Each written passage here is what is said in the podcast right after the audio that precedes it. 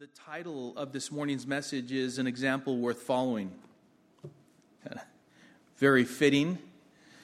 Uh, I would say to uh, what we just went over uh, an example worth following. And so, I, as we do go through this, um, through these scriptures and through this message, it's a message that, yes, is geared in acknowledgement of mothers.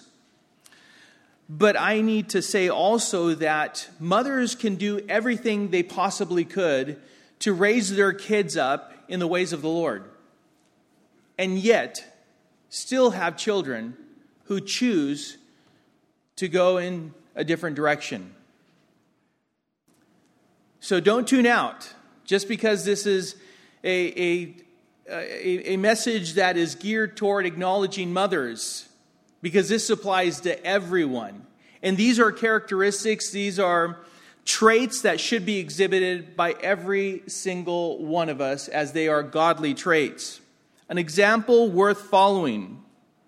You know, Mark Twain said this quote, My mother had a great deal of trouble with me, but I think she enjoyed it. Close quote. Sam Levenson said, quote, insanity is hereditary. You get it from your children. Close quote. And then an unknown author said this My mom told me a million times not to exaggerate. You'll get that later as. Moms uh, have said this quote, the fastest land animal is a toddler with something in his mouth. That's incredible. How does that happen?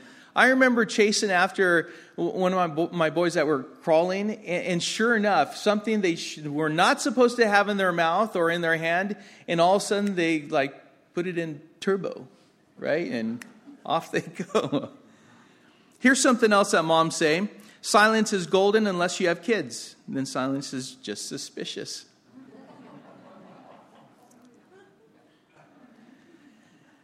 Another one said this every time I say no, my kids hear, ask again. She didn't quite understand the question. Right, Isaiah?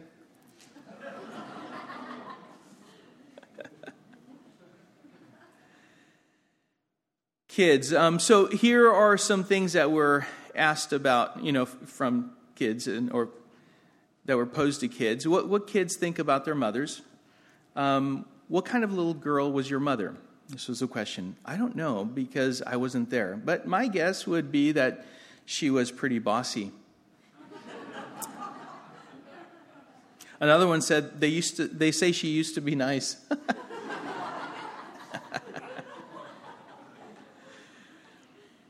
Another question What ingredients does God use to make mothers? Uh, well, they get their start from men's bones. Then they mostly use string, I think. Stuff that kids say, right? And then another question What did your mother need to know about your father before she married him? His last name. Another one said she had to know his background. Is he a crook? Does he make at least $900 a year? Did he say no to drugs and yes to chores? And finally, why did your mother marry your father? Well, one child said, My grandma says that mommy didn't have her thinking cap on.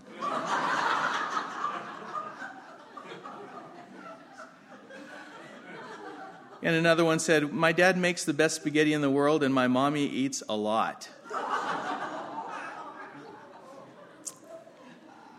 and finally, Ashlyn, age five, said, When I'm too big for you to hold, I'll hold you instead. Proverbs 1 8 and 9 says, Hear, my son, your father's instruction, and forsake not your mother's teaching, for they are a graceful garland for your head and pendants for your neck. Listen, we can all learn from the mothers that we read about in the Bible. But we don't have as you, we go through Scripture, we don't have many of those details on how they raise their kids, do we? We have some, but, but not all. Other than basic instructions on what to teach them, that is God's Word. That's what we have. And we know we have some examples of what they did, uh, such as Esther, Ruth, Naomi, Mary, Elizabeth, and the list goes on. We do have some examples. But have you noticed that their life of faith was just who they were?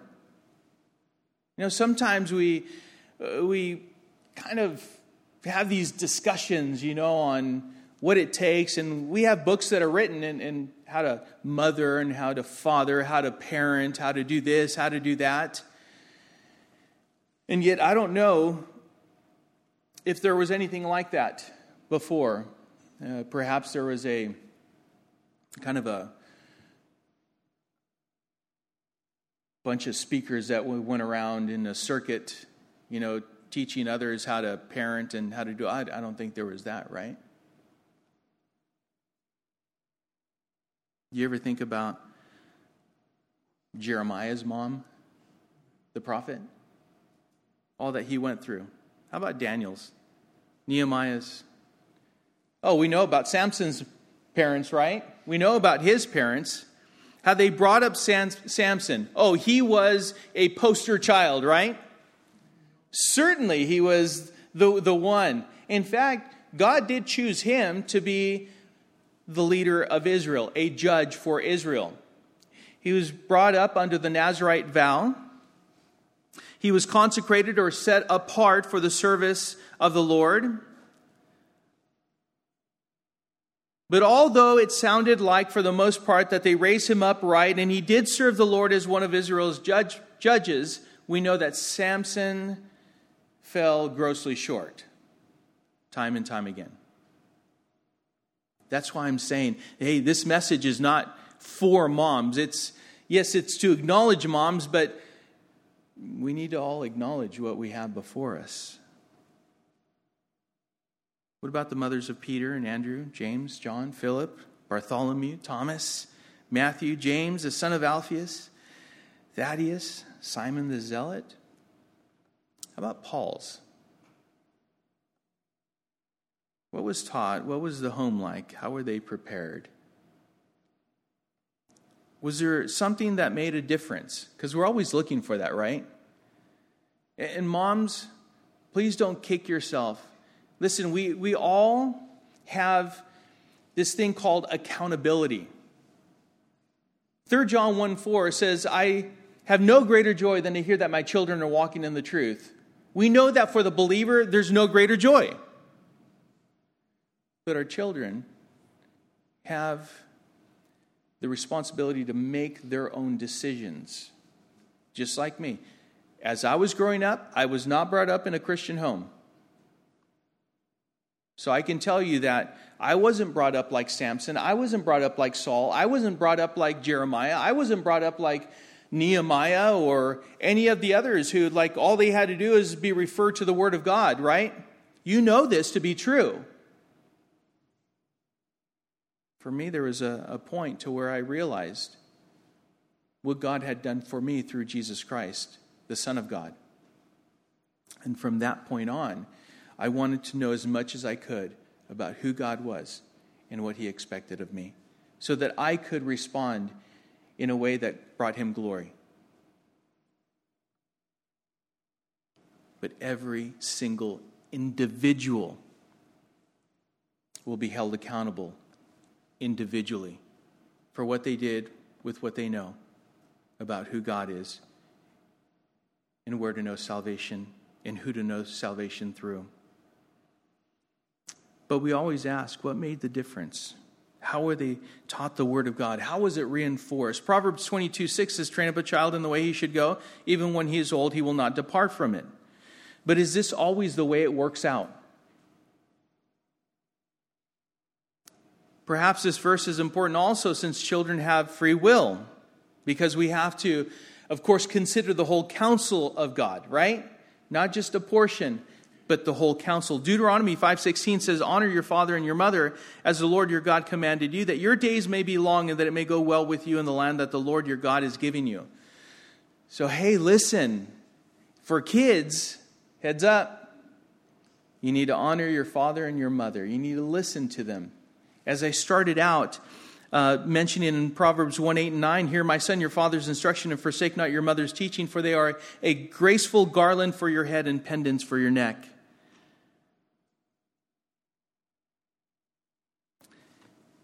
So, what is it that they had? Well, in Deuteronomy chapter 6, in verse 4, it says, Hear, O Israel, the Lord our God, the Lord is one. You shall love the Lord your God with all your heart and with all your soul and with all your might. And these words that I command you today shall be on your heart.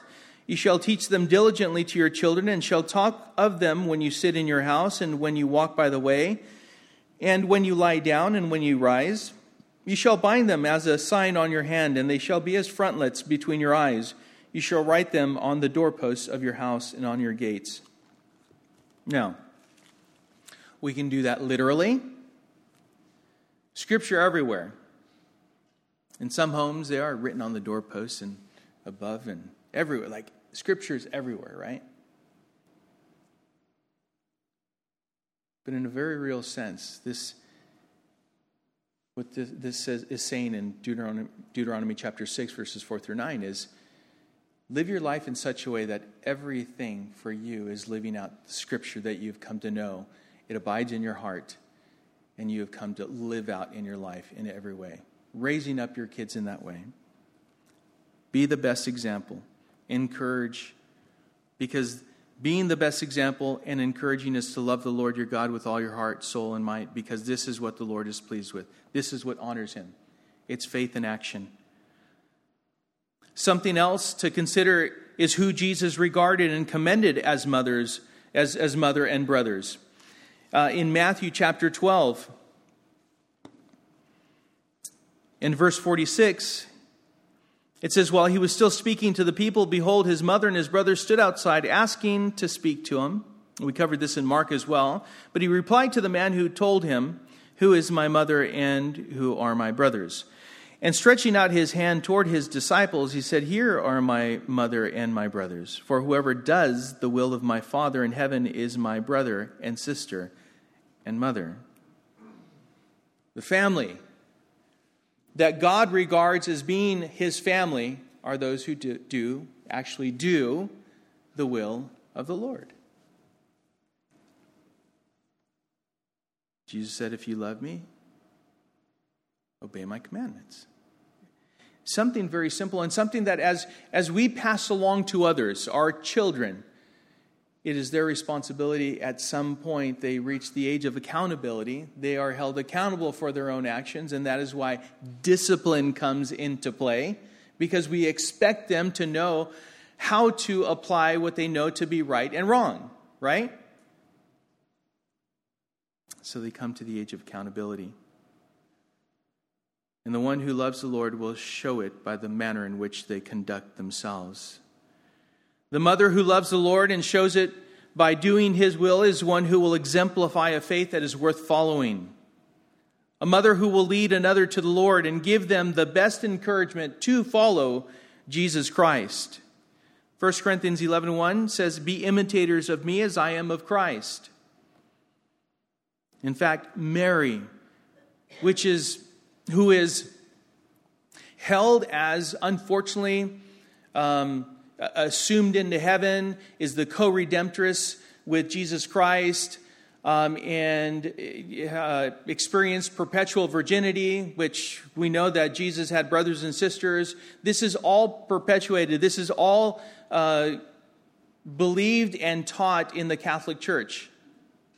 This Mary, which she is to be honored, she is to be re- regarded highly. But that is a false view biblically of who she is. Because this is what she said.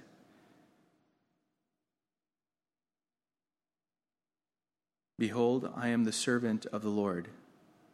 Let it be to me according to your word. That is a faith that has substance, a faith acted upon, a faith worth passing along. But we're going to go back, as we have in times past, to the mother of Moses. So in Exodus chapter 2, Exodus chapter 2, We know the story, how it was in this time. This was after Joseph, because we know that the Israelites were seen favorably up to the time of Joseph's death. But some years had passed, and things had changed. There was a new Pharaoh or king on the throne, and the Israelites were treated as slaves to the Egyptians. These were difficult times. They had been in captivity for some 430 years when a new king came into power and saw that the number of Israelites had grown to such a large number that they posed a threat to the kingdom. And so he first had the Egyptians ruthlessly oppress the Israelites and make them work harder with less. But the Israelites, in the midst of all of that, continued to thrive and multiply. And so, because of that, the king of Egypt ordered the Hebrew midwives to kill all the male children who were born, but to allow the females to live. But because the Hebrew midwives feared the Lord, they didn't do as Pharaoh had ordered them. Finally, the king of Egypt ordered all of his people, everyone, saying in Exodus chapter 1, verse 22 Every son that is born to the Hebrews you shall cast into the Nile, but you shall let every daughter live. We don't live in those times.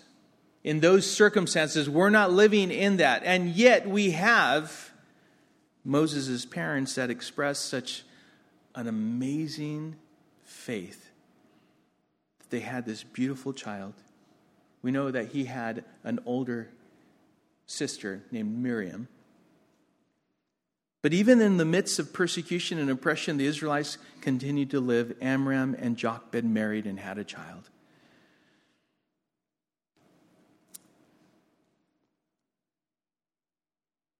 Chapter 2, verse 1 says Now a man from the house of Levi went and took as his wife a Levite woman.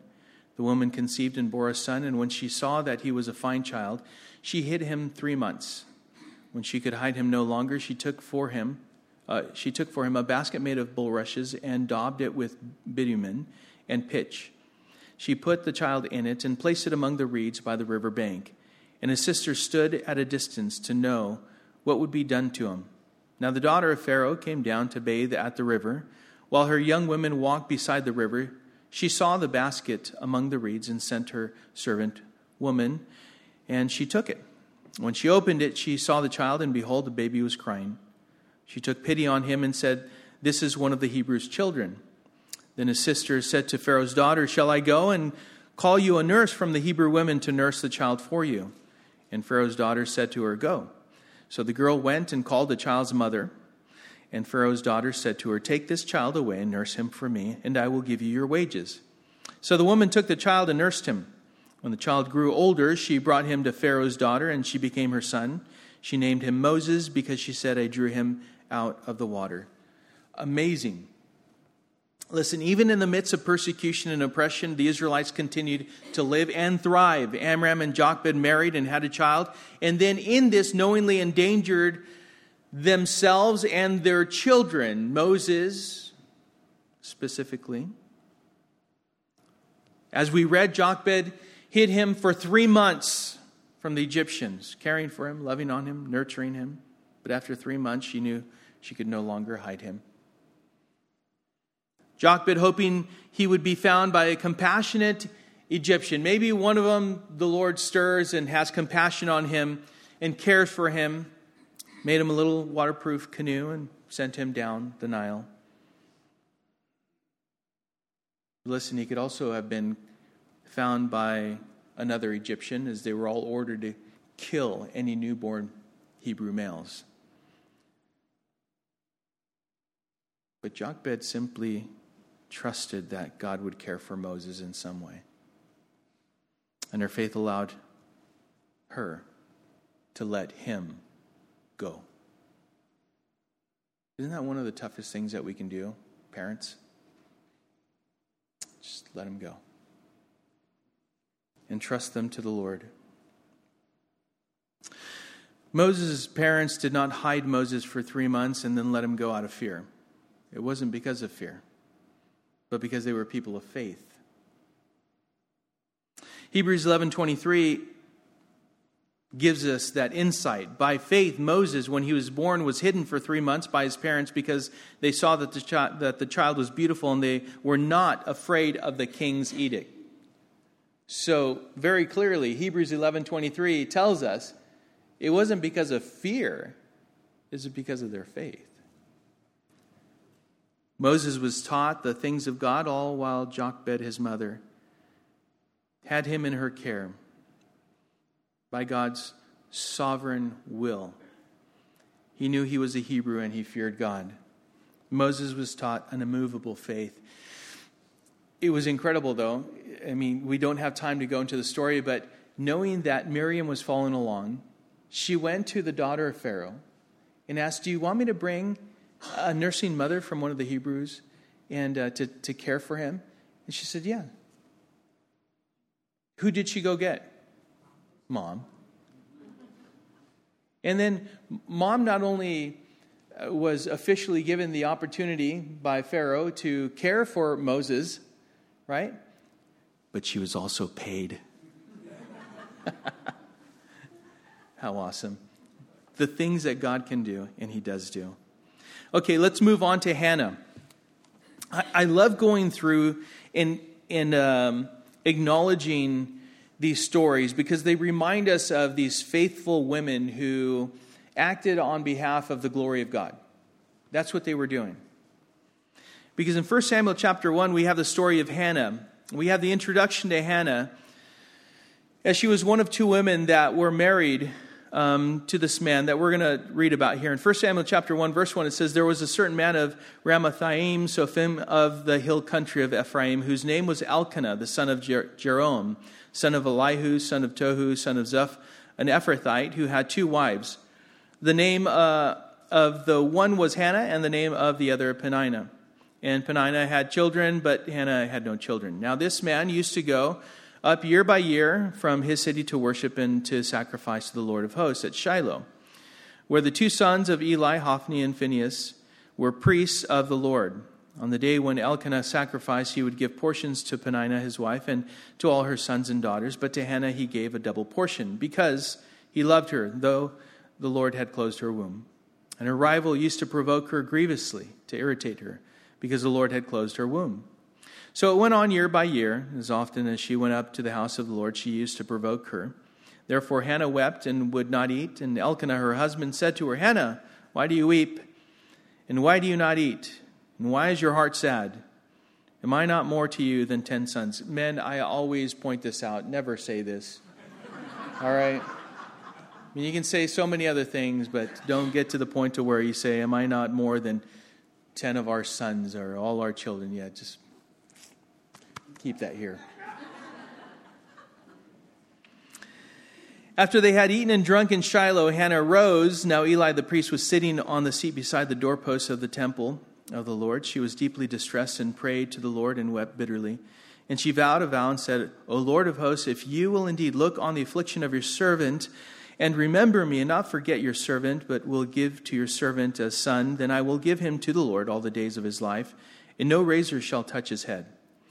As she continued praying before the Lord, Eli observed her mouth. Hannah was speaking in her heart, only her lips moved, and her voice was not heard. Therefore Eli took her to be a drunken woman. And Eli said to her, How long will you go on being drunk? Put your wine away from you. But Hannah answered, no, my Lord, I am a woman troubled in spirit. I have drunk neither wine nor strong drink, but I have been pouring out my soul before the Lord. Do not regard your servant as a worthless woman, for all along I have been speaking out of my great anxiety and vexation. Then Eli answered, Go in peace, and the God of Israel grant your petition that you have made to him. And she said, Let your servant find favor in your eyes. Then the woman went her way and ate, and her face was no longer sad. They rose early in the morning and worshiped before the Lord. Then they went back to their house at Ramah. And Elkanah knew Hannah his wife, and the Lord remembered her.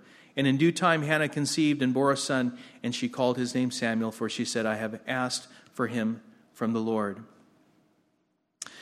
So we know, as we read in verse 10, it says that she was in deep distress as she came to the Lord. She went to the Lord. While she was in deep distress, she went to the Lord. In verse 17, in hearing, Hannah believed the word of God and immediately demonstrated it. Her countenance changed.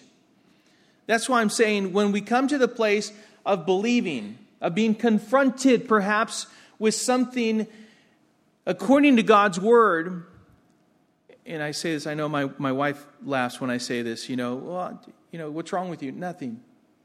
Okay, well, tell that to your face. right? Because our face, our countenance, our, our, our posture kind of betrays us. Doesn't it?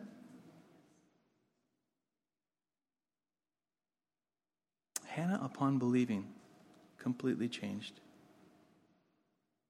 You see, she was speaking out of great anxiety and vexation.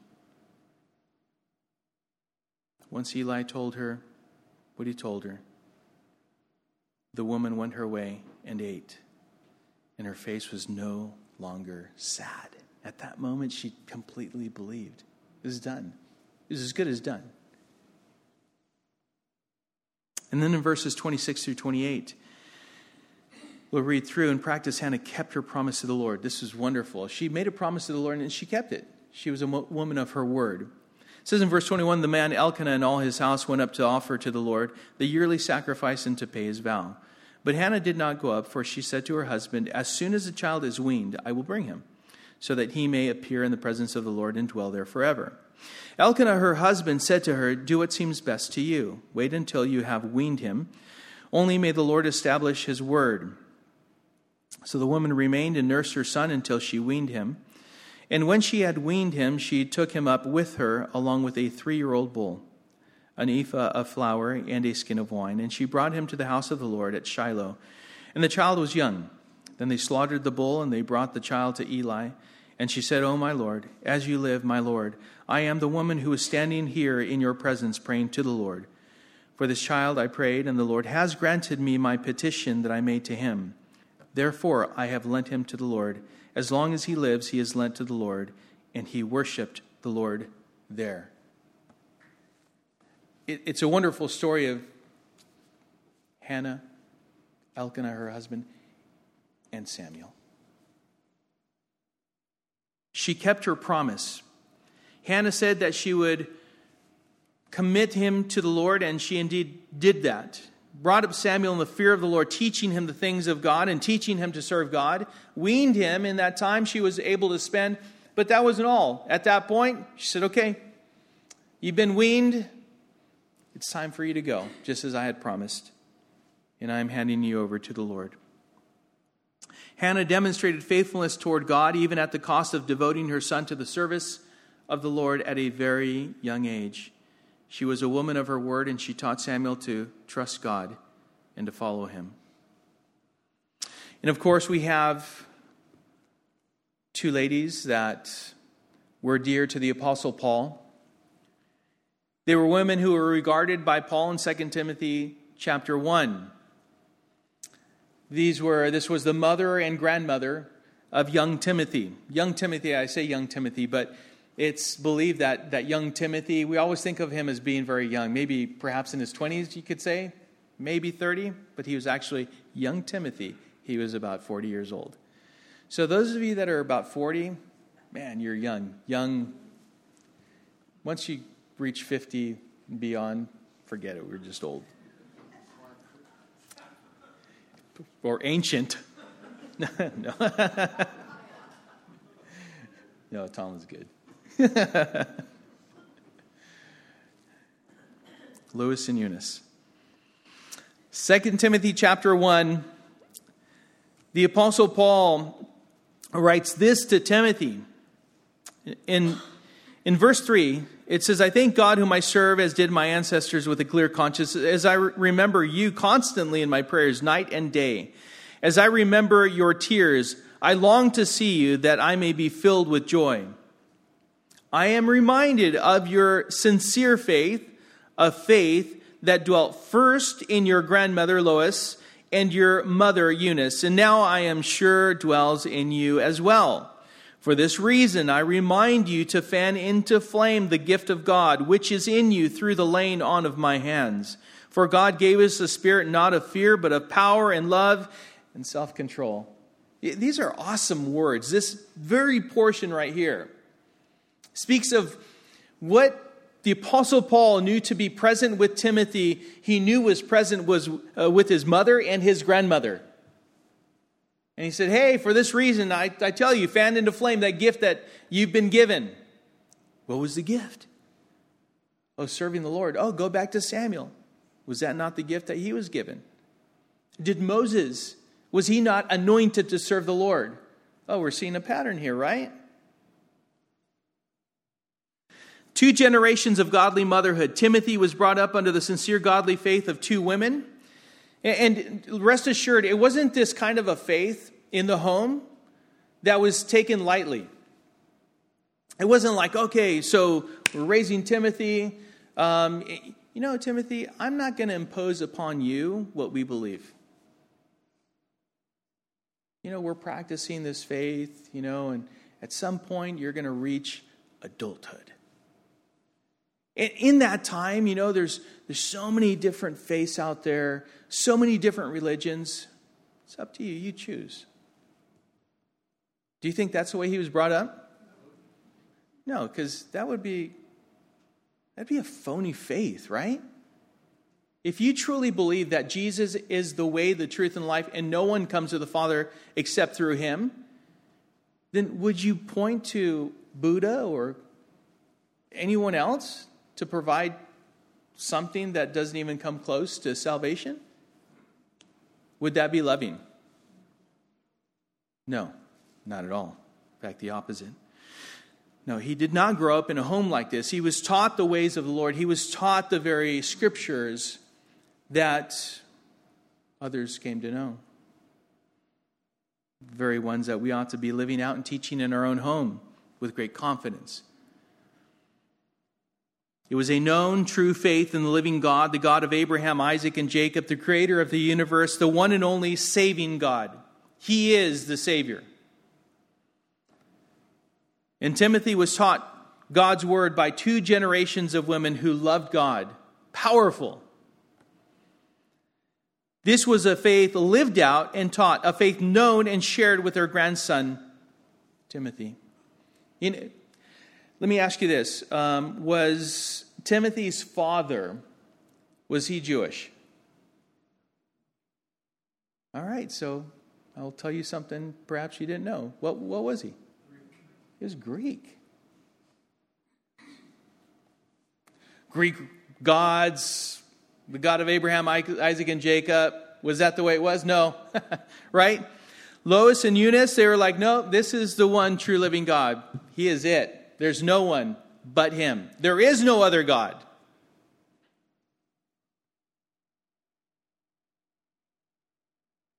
This is an example of faithfully teaching the word and a son who honored his mother and grandmother, especially in the things pertaining to loving God in a spirit of power, love, and self control. A faith that dwelt in them and dwelt in Timothy. It was a, a, sincere faith, a faith that was settled in, in the heart, a faith that was weaved into every fiber of their being, a faith that resided in their mind and heart. It was just who they were. It wasn't what they did. What, what we do is simply a result of our faith. That's all it is. It's an expression of what and who we are in Christ. We don't have to think much about honoring the Lord when you are just simply a man or a woman of faith. You don't have to think, think about it. Are you going to sacrifice for that? I don't have to think about it. Yeah, it's just who I am. Elizabeth. Uh, two, two more, and then we'll wrap it up. Elizabeth, the mother of John the Baptist. And in Luke chapter, chapter 1. Verse 39 says, In those days Mary arose and went with haste into the hill country to a town in Judah, and she entered the house of Zechariah and greeted Elizabeth. And when Elizabeth heard the greeting of Mary, she, uh, the baby leapt in her womb. And Elizabeth was filled with the Holy Spirit, and she exclaimed with a loud cry, Blessed are you among women, and blessed is the fruit of your womb. And why is this granted to me that the mother of my Lord should come to me? For behold, when the sound of your greeting came to my ears, the baby in my womb leapt for joy. And blessed is she who believed that there would be a fulfillment of what was spoken to her from the Lord. Her husband, at the time when news came to them, was serving as a priest. Elizabeth was barren. She was old in age. She was advanced in years. Um, she was childless. And Zechariah was visited by the Gabriel, by, by the angel Gabriel. Zechariah, uh, because at the moment we know that the reason why he was made mute was because he didn't believe in his heart that at that very moment he was made mute and wasn't going to be able to speak until the birth of his son. And then they asked him what was his name, and it was not until he said, John. What, not Junior? No, not Junior. John. Was he able to speak? Elizabeth believed and was f- fulfilled, and it was fulfilled um, as far as her faith was concerned. It was expressed uh, by how she communicated with Mary when she came.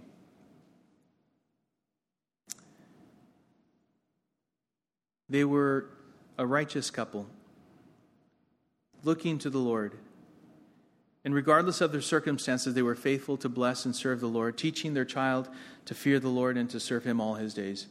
There are some people to where there are certain circumstances in life to where they hold this bitterness and resentment toward God and then fail to honor Him and glorify Him no matter what circumstances we find ourselves in.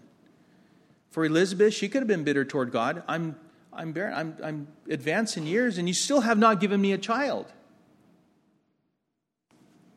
Zechariah could have said, You know what? Forget it. I, I'm, I'm not going to serve, serve you. And yet he was found serving the Lord. She was found faithfully honoring the Lord in her belief. And she expressed it by what she said. And this was all reflected as they were blessed and privileged to have John the Baptist born to them. And that's what it says on his birth certificate, certificate by the way, John the Baptist. He was the baptizer. I know, it's one of those goofy jokes, right? John the Baptist was a man who was not afraid of calling on everyone to repent. He wasn't, right?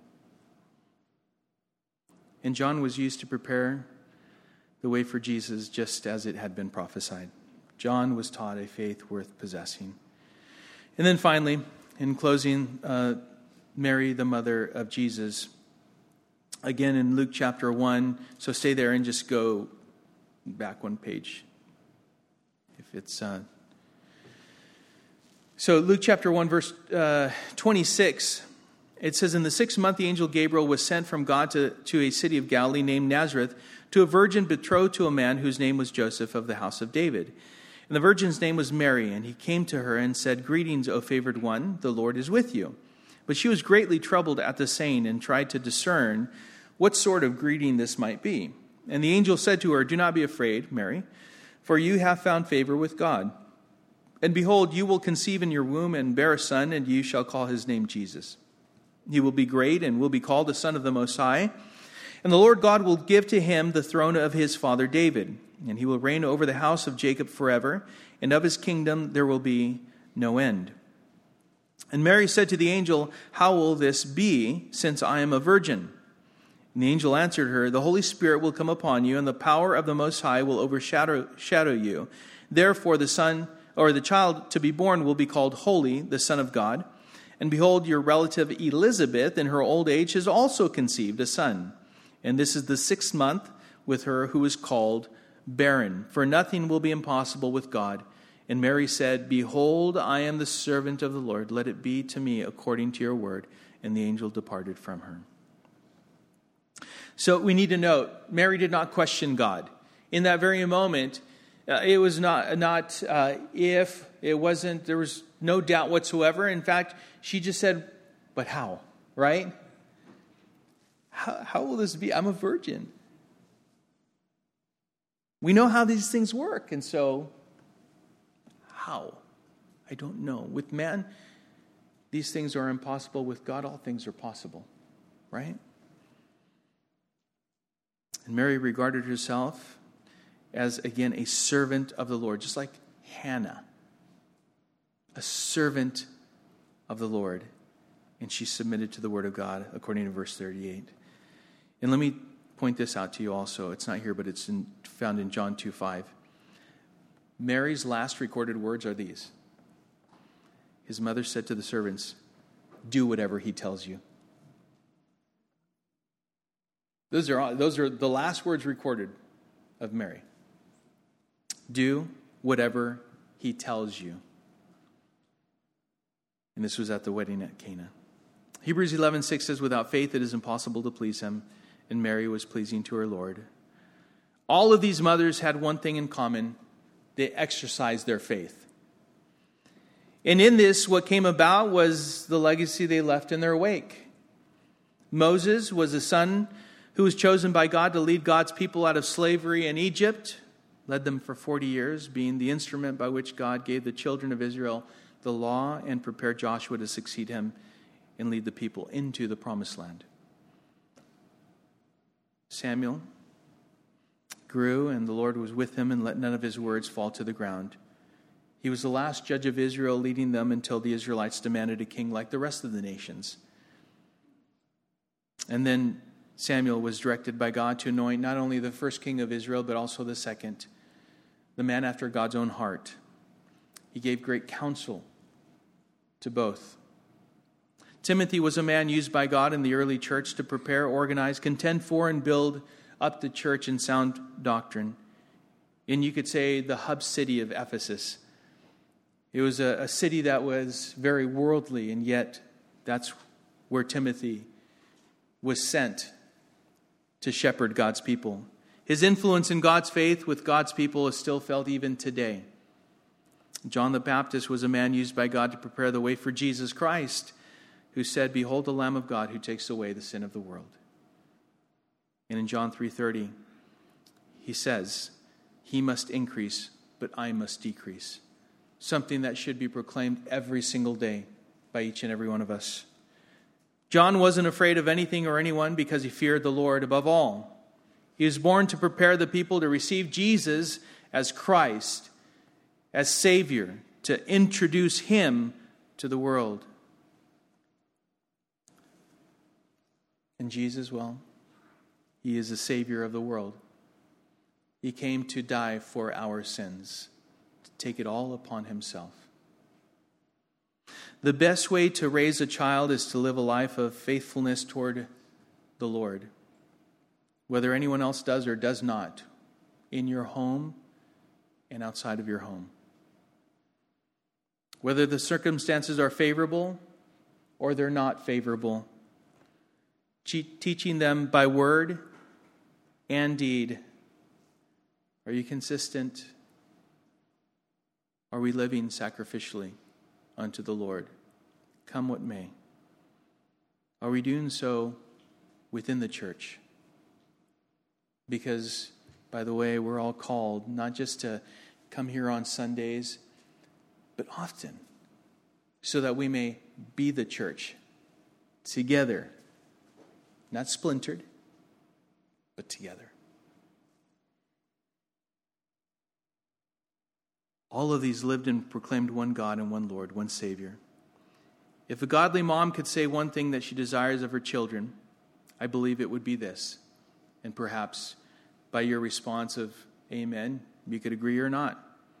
3 John 1 4, I have no greater joy than to hear that my children are walking in the truth. Because this is God's heart and desire for all. 2 Peter 3 9. The Lord is not slow to fulfill his promises, some count slowness, but is patient toward you, not wishing that any should perish, but that all should reach repentance.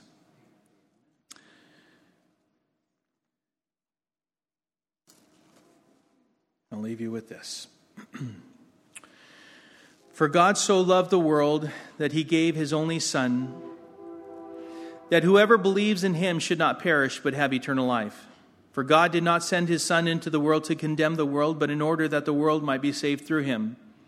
Whoever believes in him is not condemned, but whoever does not believe is condemned already because he has not believed in the name of the only Son of God. But then it goes on, verse 19, and says, And this is the judgment. The light has come into the world, and people loved the darkness rather than the light because their works were evil.